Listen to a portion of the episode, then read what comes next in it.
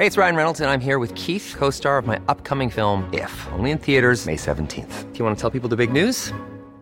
All right, I'll do. Sign up now and you'll get unlimited for $15 a month in six months of Paramount Plus Essential Plan on us. Mintmobile.com slash switch.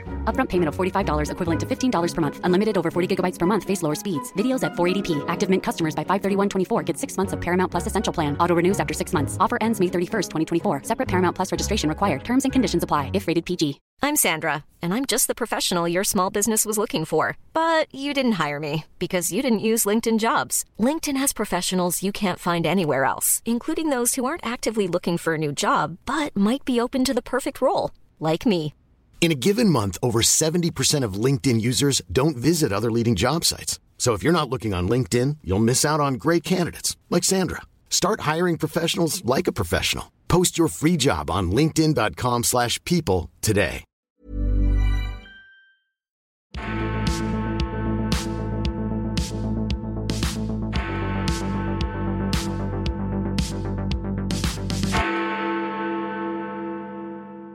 Hello and welcome to the CapX podcast. I'm John Ashmore, the editor of CapX.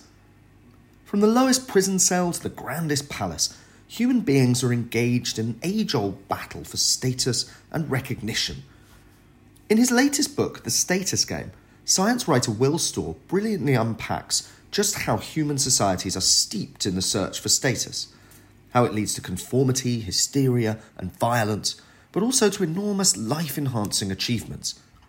I always enjoy recording our podcasts, but I must say this interview was a particular pleasure, with a writer and thinker who conveys great knowledge and enthusiasm about his subject. I hope you all enjoy listening to it just as much as I did recording it. So, Will, welcome to the CapX podcast. Uh, great to have you here. Um, your book, The Status Game. I mean, how would you define what the status game is? It's kind of a, a, a synonym for, for human, all human life, really, isn't it? Yeah, eh, well, it's kind of a synonym for tribal life. So, it's, so the status game is kind of just another way of saying we're tribal. You know, we are groupish, um, and you know we're used to thinking ourselves as groupish in the sense that we connect into groups. But what the status game focuses on is the kind of second half of that, which is once we've connected into groups, we tend to want to rise in those groups too. So it's a kind of a focus on the the rising instinct. You know. Yeah. And what was your? This is your sixth book, I think. now? Yes. I mean, what was the kind of genesis of this? Was there a particular thing that thought, right, I want to buy, I write a book about this particular topic, or is it something that's been in your journalism over a, a bit of time? So you've kind of collated stuff. And, Yeah, I mean, there- there- there's definitely a like a building of ideas throughout my books, and uh, and my second book was called The Heretics, and it was about why it was an investigation into why smart people believe crazy things. So so it's not you know so it's about people like David Irving, who's a really smart guy, Right. Ended up being a you know a kind of a, a revisionist um, Second World War historian, and I went on a kind of an inverted commas holiday with him as part of my research. Oh, Um, wow. he, he does Yeah. tours. I don't know if he still does them. He did tours around Eastern Europe um, to kind of various World War II and Holocaust sites, and uh, he attracts certainly attracts Holocaust deniers. I can certainly say that for sure. Um, so, so it's people like him because David Irving. I mean, you know, say what you like about him. He's a smart fella. He ain't stupid. Uh, and so, why, why, why do people, you know, um, why do otherwise smart people end up believing these kind of things? And so, the answer that I came to in that book was that the you know the brain isn't this machine for assessing facts and the truth. The brain is this kind of storyteller, and you know in, in the book I call it a hero maker. It likes to make us feel heroic, uh, and and any any um, facts it comes across which flatters that heroic narrative, it tends to uncritically accept, and any, any facts it comes across which kind of poke holes in that heroic narrative. It's very good at deflecting. That that kind of contains the DNA of this book. It's very much about the brain wanting to make us feel good about ourselves and feel kind of statusful. Although I never use the word status in that book. And yeah, so that, that's where it kind of originally comes from. I was thinking that when there's a chapter in the book about the satanic panic, which is very much the kind of thing you're talking about. Very eminent people who believe things that now, when you read it back, just sound utterly deranged. um, I mean, was that was that something that you'd sort of been work, worked on before as well, or Yeah, so in the Heretics, there was a chapter on um, recovery memory therapy, and that very dubious and now now thoroughly debunked idea that um, that, that through through therapeutic processes you can you can recover previously lost memories of abuse, And so there was a chapter on some family that was torn, really torn apart by these fake accusations. So uh, that, that that was a British family. But um, Satanic Panic was definitely connected to all that. Um, and and yeah, I mean, you know, it's this kind of spasm of madness in the US that we you kind of look at it as if that could it possibly have happened, where, where, where people believed that there were these secret satanic networks of um, Satan, you know, obviously Satanists and child abusers, you know, they were especially active in, in, in play schools, kindergartens, and, um, and and they would you know do things like you, you drop your kid off at the at play school, the kid would be flown to Mexico to a military base to be right. ritually sexually abused, then flown back. And, and, and you know, there's stories like this, you know, kids being thrown into sharks and buried in tombs and you know crazy stuff, yeah, stuff, yeah. stuff that just you just think that obviously didn't happen. But yeah, I mean, people, you know, not only did uh, parents end up believing it, but law, but law enforcement officials ended up believing it.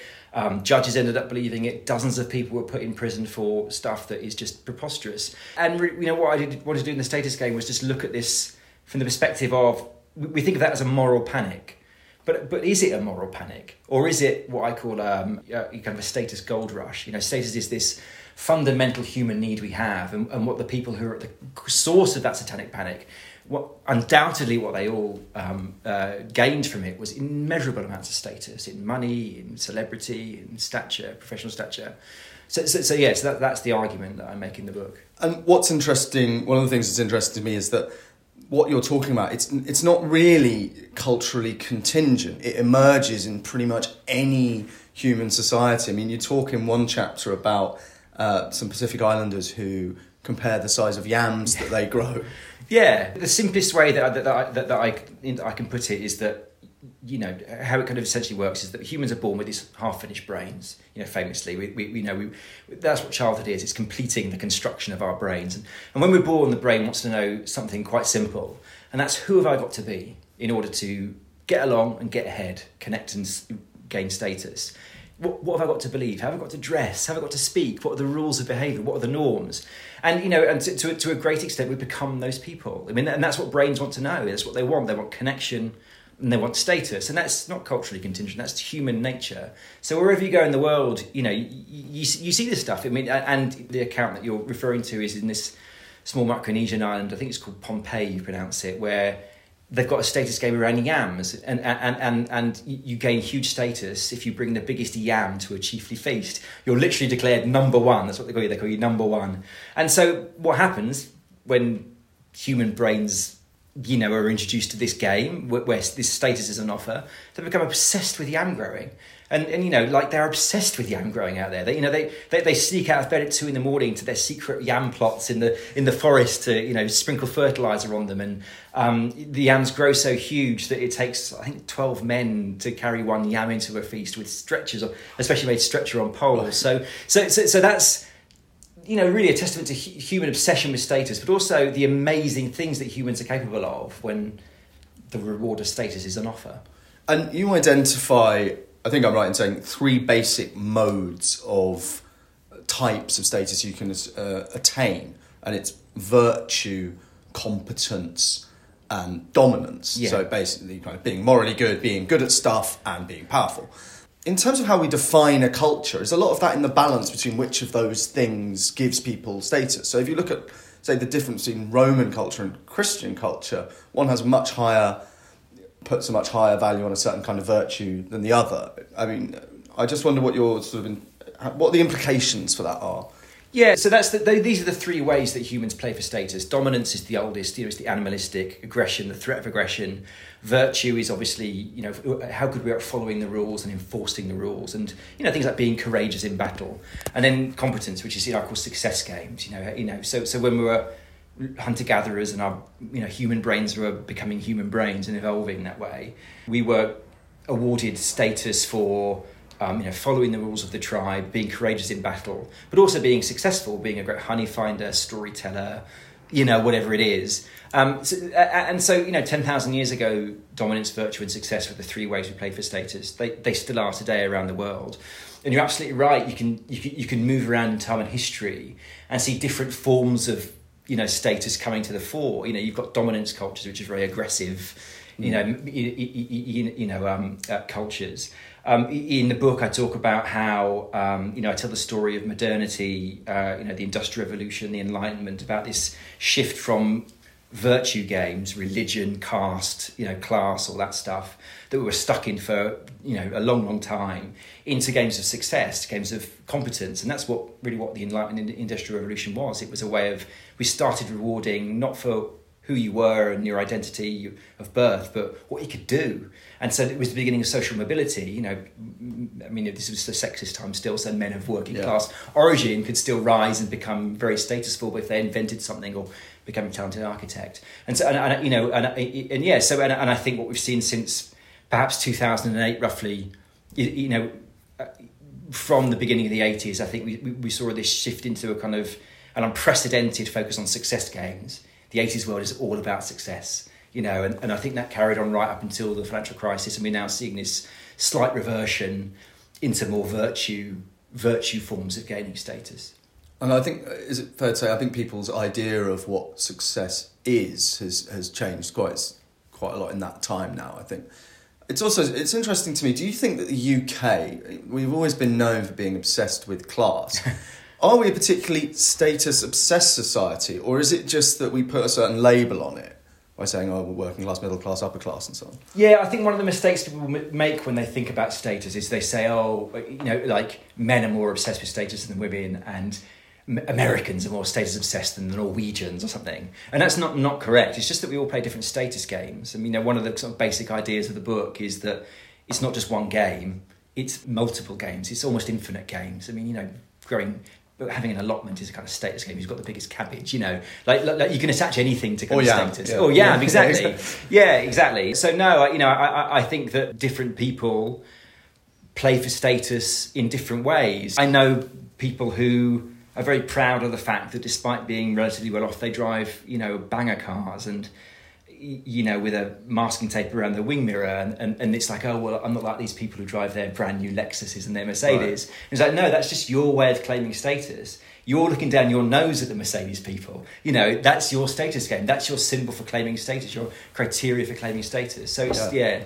It's interesting. It reminds me of when politicians like Tony Blair used to adopt a sort of slightly estuary accent when he was talking about football.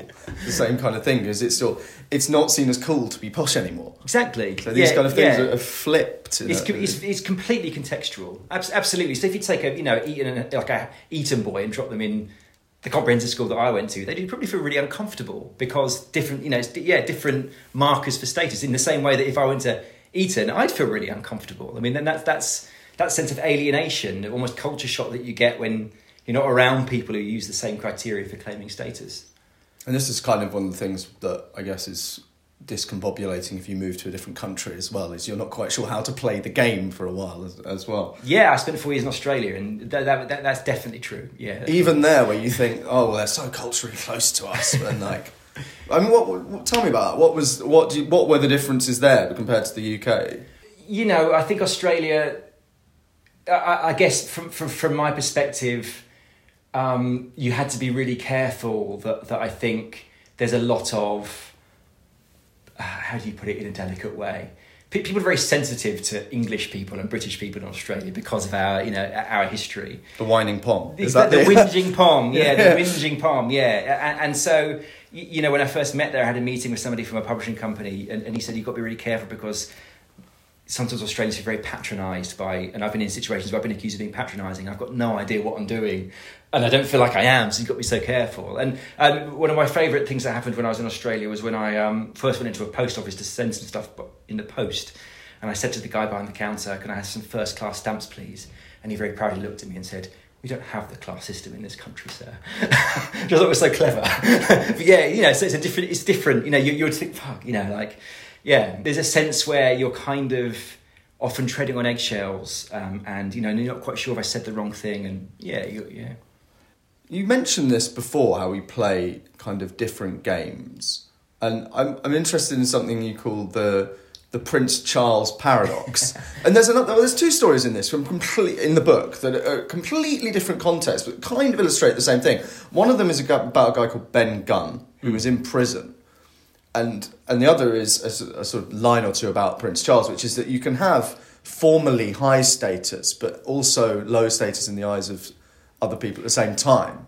Or, Yeah. in, or in Ben Gunn's case, he's in prison, but within that system, he has high status and feels good. Yeah, exactly. That, that, that's, that's a good observation. They're kind of opposites of each other. So, what I call the Prince Charles paradox, which you might equally call the Prince Harry paradox, is um, so, so, so if you look at the history of humanity, you know, before we were kind of in settled communities, we were playing status games in the tribe, and, and, and, you know, human groups famously are relatively egalitarian. That doesn't mean they're communist. It means that it, Yeah, it we'll, means, we'll come on to the communists. yeah. It, it, it means that everyone's fighting over their status, Yeah. you know, and, and there are lots of checks and balances to make sure that that status game remains small and no one lords it over anybody else. That's that. That's our history, and then we settle down. And so, you know, back in the days of the tribe, and, and again, to, just to contextualize that, that's it's about 100,000 generations who are living in the tribal context and 500 who've been living in a settled context. That's an unimaginably vast period of time. Um, so really important. And then once we settle down and we actually get uh, you know, kings, princes, dukes, uh, uh, you know, priests. We get this kind of formalized hierarchy of status game. So, so, so you know, the natural status game is, is the one that's played in the minds of the of the group. P- People's status rises and falls depending on their behaviour, and it's very fluid. And uh, you know, uh, but, but but once it's formalised, you've got a king or a queen or an emperor. So you've got these now formal kind of hierarchies that are kind of you know job titled in a sense. And so, so you've got these two ways of playing the status game. You've got the formal status game, and the and and the one that actually exists in the minds of the people. And of course, Prince Charles, Prince Harry, formally well, actually not, not Prince Harry anymore. Prince Charles, formerly very high status. You know, second, he's next in line to the throne.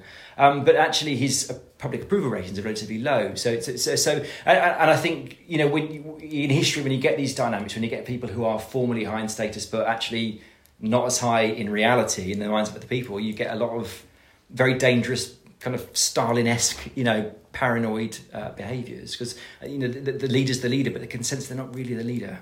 Right.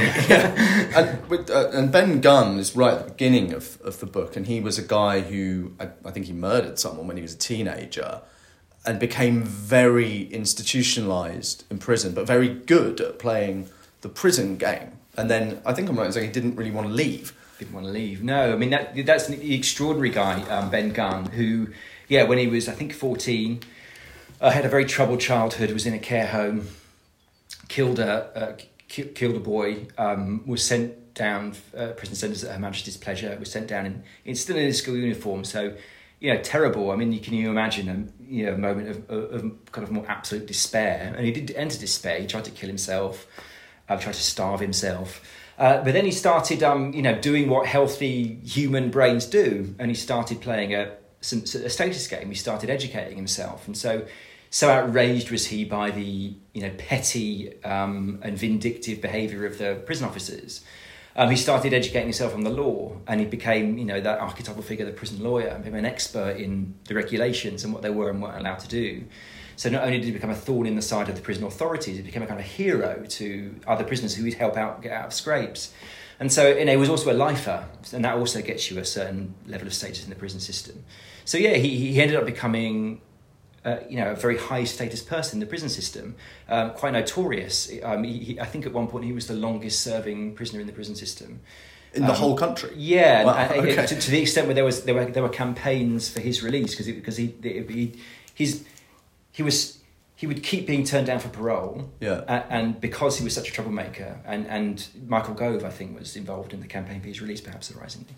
So uh, and then what happens is he, is he falls in love. He falls in love with a visiting. Eng- I think she was an English teacher, Alex, um, and. Um, she's just like, look, you just got to behave until your next parole meeting, Uh, and we, and I've got a co- cottage in the Cotswolds and a cat. We, we're gonna have this amazing life, and he, he didn't want to do it. You know, he didn't want to do it, and, and um, you know, in, in his own words, I could see I was a big, relatively big fish in this pond, but out there I was.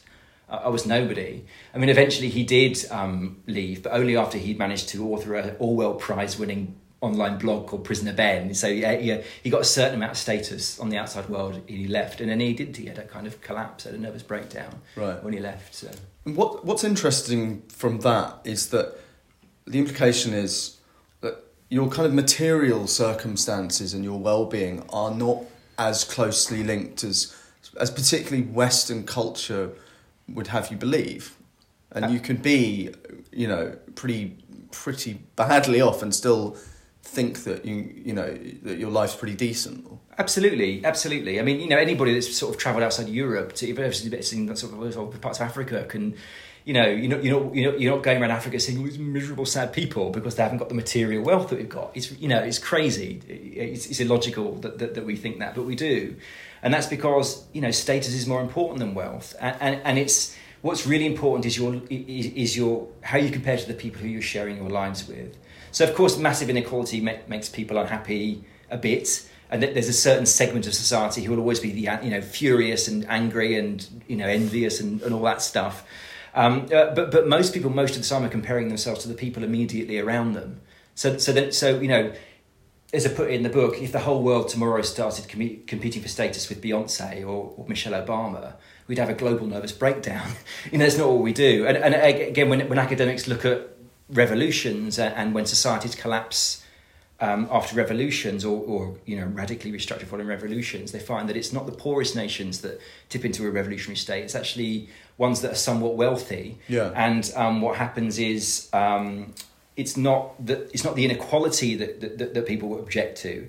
It's the perception of uh, uh, uh, that the game isn't functioning as it should. I'm doing everything that I should. I'm supposed to do in order to get this bit of status, and I'm not getting it anymore, and that's what causes the problem. So, so, so we're not so sensitive to massive inequality. We're sensitive to, the, to, to, to, to perceived unfairness in the game, in the, in the sense that the rewards I'm expecting aren't being paid out. Yeah, I mean that the start of the Arab Spring was that, wasn't it? It was a guy self-immolating in Tunisia because he kept being fined. Exactly. Trying to sell fruit and veg. And the bit you're saying about revolutions, I, mean, I think leads quite neatly into. There's a chapter in the book about communism most many of those. I mean, Lenin was an archetypal middle class person who'd had his family's status removed from him. Yeah, absolutely. I mean, when I when I heard when I read that story, I just couldn't I, I just couldn't believe it. I mean, it's just like extraordinary that um that, that, that yeah, absolute sort of middle class kind of nouveau riche uh, family. You know, father was newly newly middle class, and and then his brother was um, you, you, know, implicated in this sort of amateurish but almost successful assassination plot. So, so was executed, and um, the family was um, basically cancelled. You know, excommunicated from the community. Um, you know, all the standing was lost, and then and then.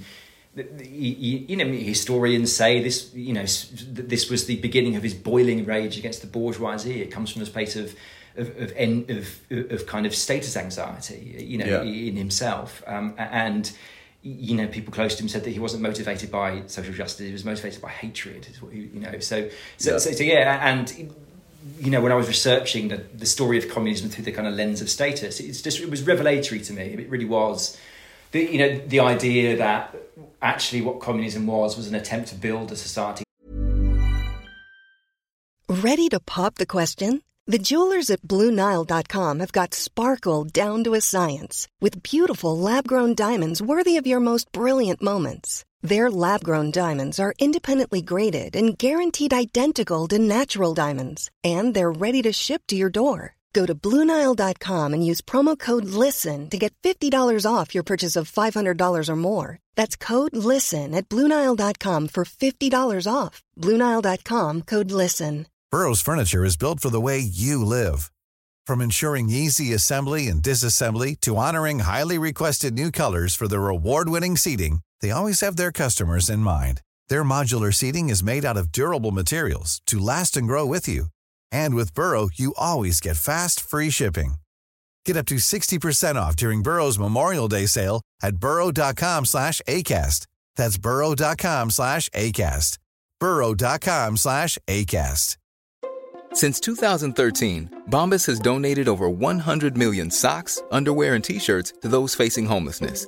If we counted those on air, this ad would last over 1,157 days. But if we counted the time it takes to make a donation possible, it would take just a few clicks. Because every time you make a purchase, Bombas donates an item to someone who needs it. Go to bombas.com slash ACAST and use code ACAST for 20% off your first purchase. That's bombas.com slash ACAST, code ACAST. Without status, you know, a kingdom of equality in the parlance of the time. Um, and it just didn't work. And and and my, the, I mean, lots of your listeners will know this probably, but but you know, Stalin had this enormous, crazy reversal of the communist dream, which I didn't know. You know, he brought back all these status, you know, based accolades. He brought back, you know, like you know, communism. The, the nub of communism was was to be to abolish possession, material possession. To you know, that that that, that was kind of the point. Private ownership, get rid of it. And Stalin said, there's nothing wrong with somebody wanting to own a cow, it's human nature. Yeah. And, you know, he used um, the phrase equality monger as an insult. He accused people of being equality mongers. That was Stalin. So it just didn't work. And it didn't work by Stalin's time.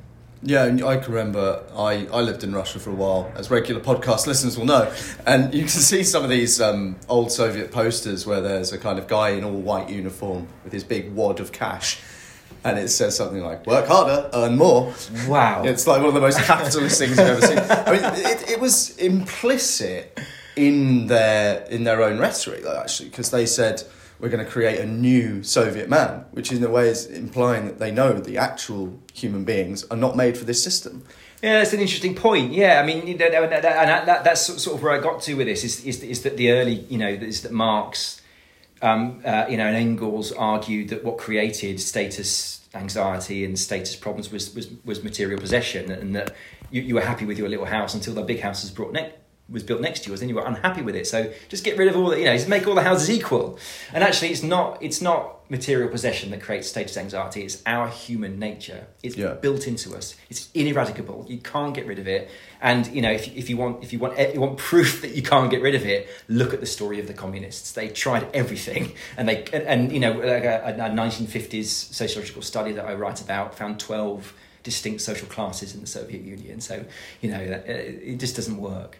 Yeah, it's one of the great ironies. Probably the most stratified society in human history, almost. Yeah. Um, do you think an, another big theme of the book? You kind of touched on it, I think, before, but it's the sort of what you call a the status slot machine, which I think is a lovely way of describing it, which is social media. And I mean, is is do you think that that cancel culture is essentially a, a, a modern tech driven uh, sort of exhibition of all the ideas that you talk about in your book. Yeah, so, so, so, yeah, that's right. So in the book, I, you know, I describe social media as a slot machine for status. I mean, and, and, and I've sort of found these, you know, in retrospect, they're really hilariously naive prophecies by these tech utopians from Wired magazine in the 90s who could see social media coming. And they literally prophesied that, you know, once we've connected the people together, all the old hierarchies will vanish and it's going to be, again, this kingdom of equality where anybody can say whatever they want and there'll be no, you know, be freedom of expression and freedom of debate. And of course, it's the opposite. And, and it's the opposite because that's what happens when you connect billions of people, millions of people together. They just start playing status games dominance, virtue, and success. And I think you know you you see that in um you, you know you just got to turn on, turn, turn on any social media platform you're going to see the dominance the cancel culture the shouting the screaming the virtue the display of my beliefs are better than yours um you know here's my just giving page and the success. Look at my holiday look at my flat look at my award you know. It, it's all there uh, you know that's human nature and and so so yeah I, you know I, I think that um yeah, you know, cancel culture in inverted commas is is kind of a predictable. All of that is a predictable effect of connecting millions of people together and getting them to compete for status because that's what social media platforms do. They get you to you know they, they, they, they, can you know how many followers have i got? How many likes did i get? How many retweets did i get? These are all markers of status and they're you know they're addicting because of that. One thing that um, people often accuse the people who design twitter facebook and instagram and things like that of deliberately engineering it in a way. But I, it sounds to me like the implication of what you're saying is however you put together a social network that attracted millions of people, you would still end up with the same behaviours. Yeah, that's, I think that's really overstated. I mean, you know, we, we, we're storytelling animals. We love a villain. We love a Darth Vader. And, you know, about Mark Zuckerberg, Jack Dorsey, they're classic, you know, villains.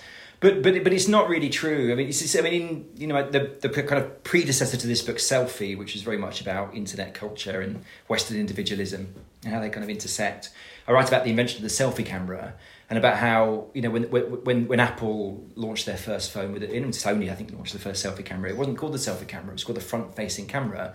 And what they imagined you were going to do was have business meetings together and talk to your nan. They didn't dream for a second that we were going to like turn it on ourselves and upload billions of selfies every day, you know. Uh, uh, but, then, but when we started doing that, of course, they, they changed the technology. They they created selfie, you know, like you know, they, they, they, they, they created better and better selfie taking cameras, and that's how Silicon Valley works. You know, they, like Silicon Valley, the tech industry pump out, uh, you know, thousands of ideas a year it's us, the people, that decide A, which ones work, and B, how they work, what we're going to do with them.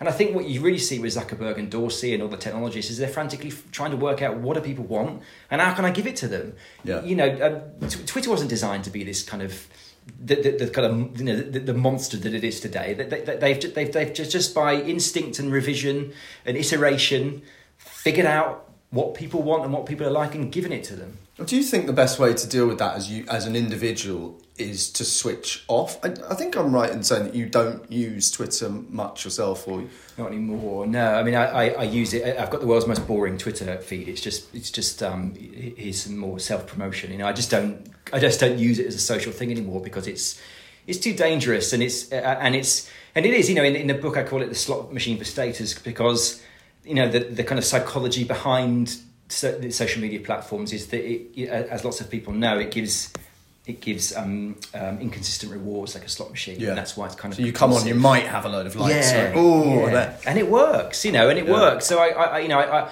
I try, I, I, I try and sort of keep off it. And if I wasn't an author, if I didn't need it for my work, I, I would be off it completely. Yeah. And it intersects with another theme, which is the rise of the kind of what you might call a social justice warrior. There's a, a horrifying example in the book of a woman called Karen.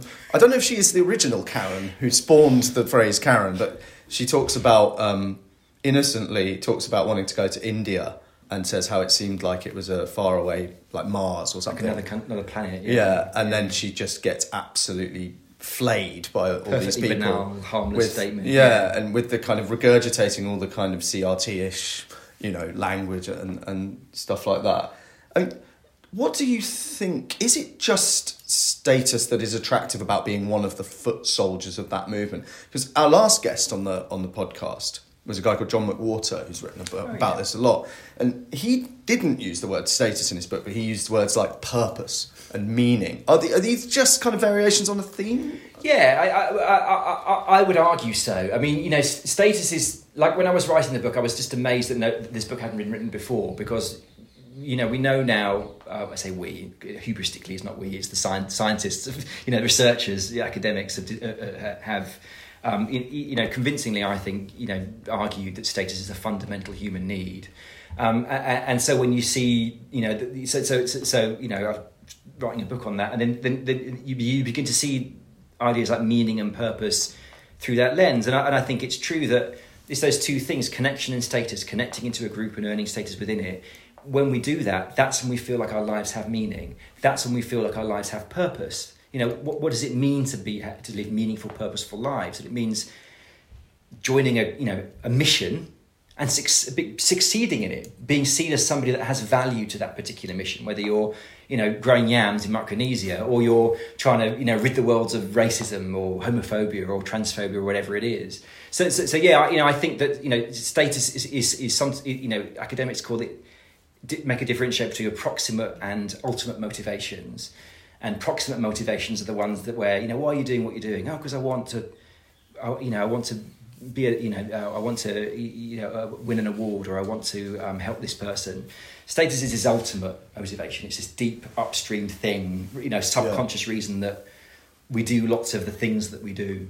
I think it's also a good frame of reference to look at politics as well, because so many political campaigns. I mean, we're seeing it writ large now in Eastern Europe. We have a, a leader who bemoans the reduced status of his former empire and tells his people that they're victims while they attack someone else, um, which I find kind of fascinating. I, another f- political campaign I, that I thought of reading this book was um, the Brexit referendum because a lot of the people who opposed it would trot out kind of economic benefits, but really for a lot of it, do you think it's fair to say that for a lot of voters it was really about saying you're being listened to, you're being given esteem, rather than we're going to give you a cash transfer? Yeah, yeah, exactly. So, so, so of course, you know, it, it, it, it, would be naive to simplify it down to kind of one thing, but but but mm. you know that, and again, I wrote about this more in more depth in selfie I, I, I think it's true that um, Brexit and Trump,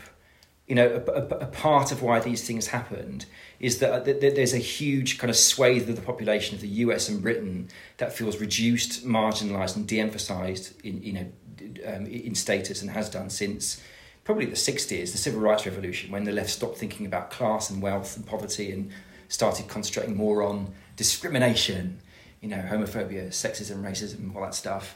I used to work for a magazine called Arena, a, men's magazine, and the first commission I ever gave was uh, like a like a just a report on this is in 2007. Should we be in the European Union or not? And I spent a week interviewing experts, and I've got to be honest. By the end of the week, I still I was so confused. It was like it's a really complicated question. And so when they announced the referendum, I was like, how how are we going to figure this out? I couldn't figure this out as a journalist. It's so complicated. Um, so so it's not really you know you can't you know you can't expect people to. It's so complicated. Should we be part of the free market? I mean, who knows?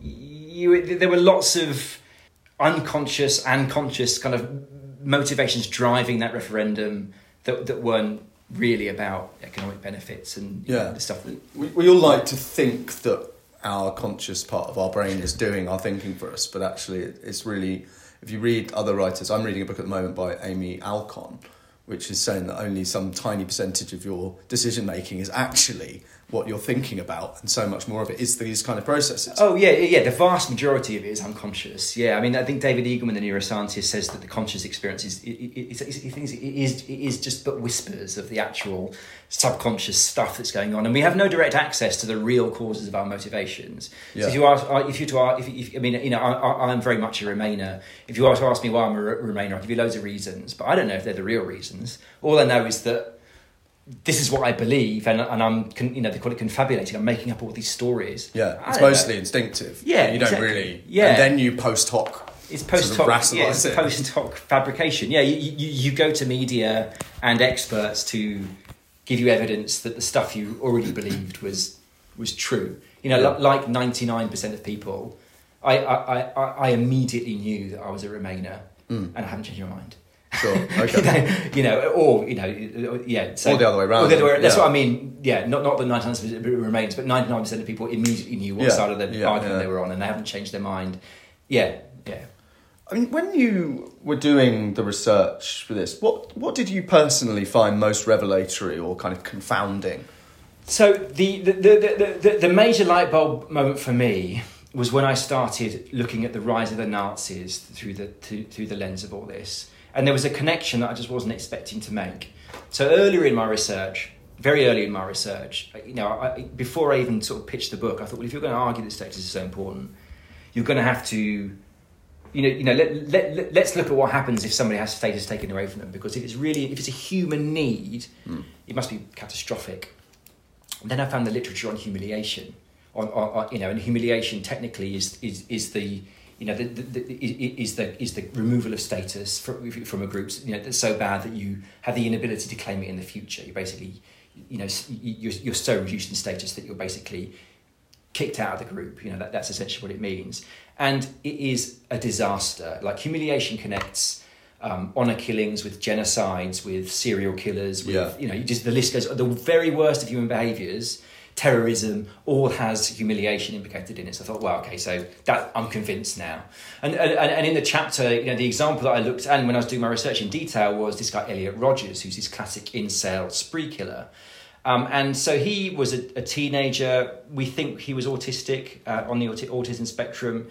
Um, became was very narcissistic um, uh, in personality, um, and became fixated with the fact that pretty girls didn't want to go out with him and he has his origin story. When he before he did his spree killing, he published a 108,000 word autobiography called My Twisted World, um, which is just an extraordinary document. Um, and you know he, he, he describes in detail his life up to the age of 17, uh, you know, which is when he died.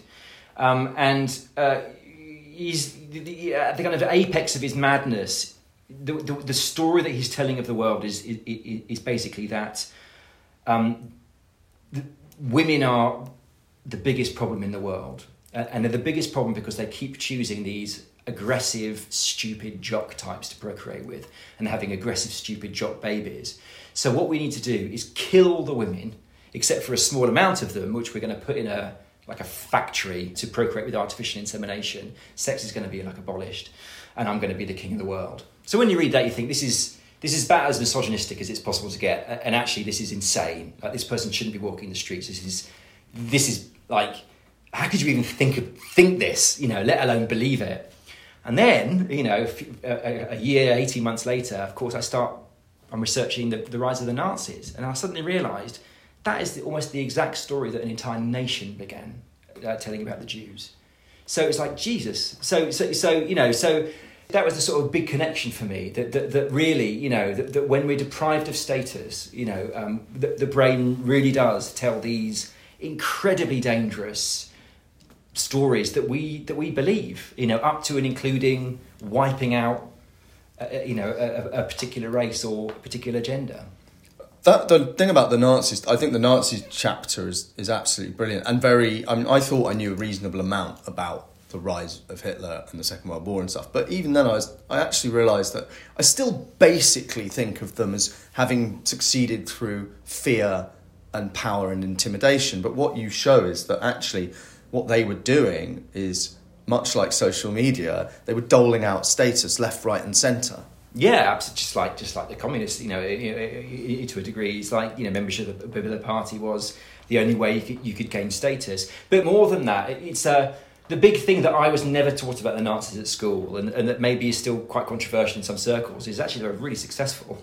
Like they, you know, they, they were successful leaders of that country. Yeah. They, they, were they were transformative, and and you know, unlike someone like Donald Trump, you know, Hitler came up and said, "I'm going to do all these things. I'm going to rescue the country. I'm going to, um, you know, reverse the injustices in his words of the Versailles Treaty of Versailles," and he did it. He did it in a few, in, in a matter of a few short years.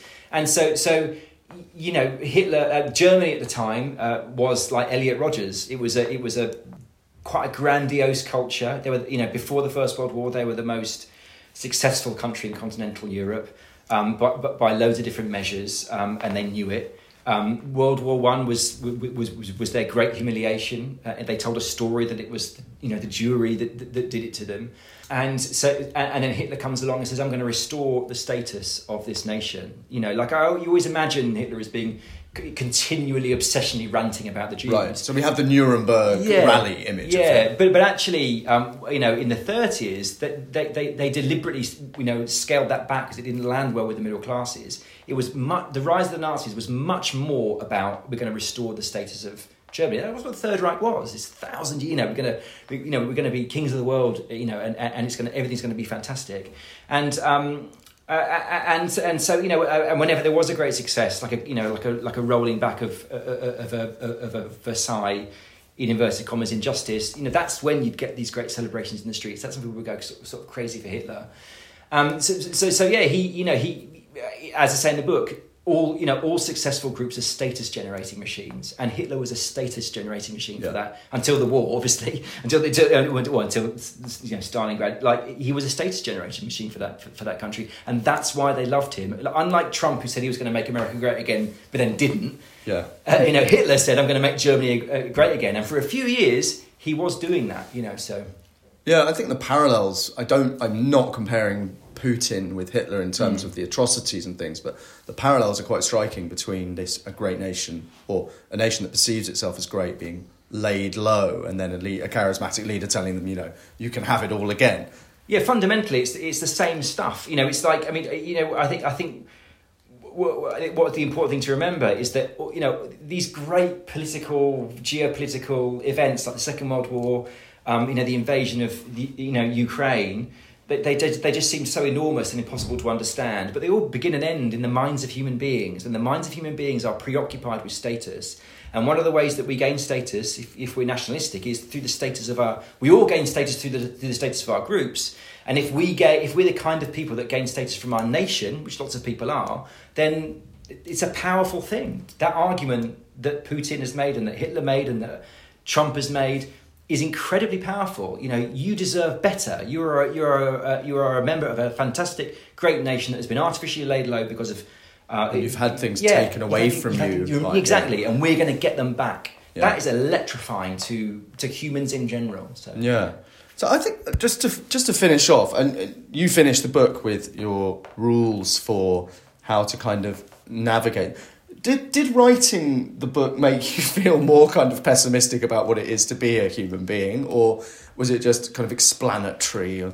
No, it didn't. At the beginning, I felt like it was going to be that, and certainly there's lots of stuff in the book about narcissism and stuff. Uh, but but but, uh, but I think the surprising thing for me, and the thing that I really like people to take away from it, is, is that actually we, we need to stop thinking about status as a negative thing.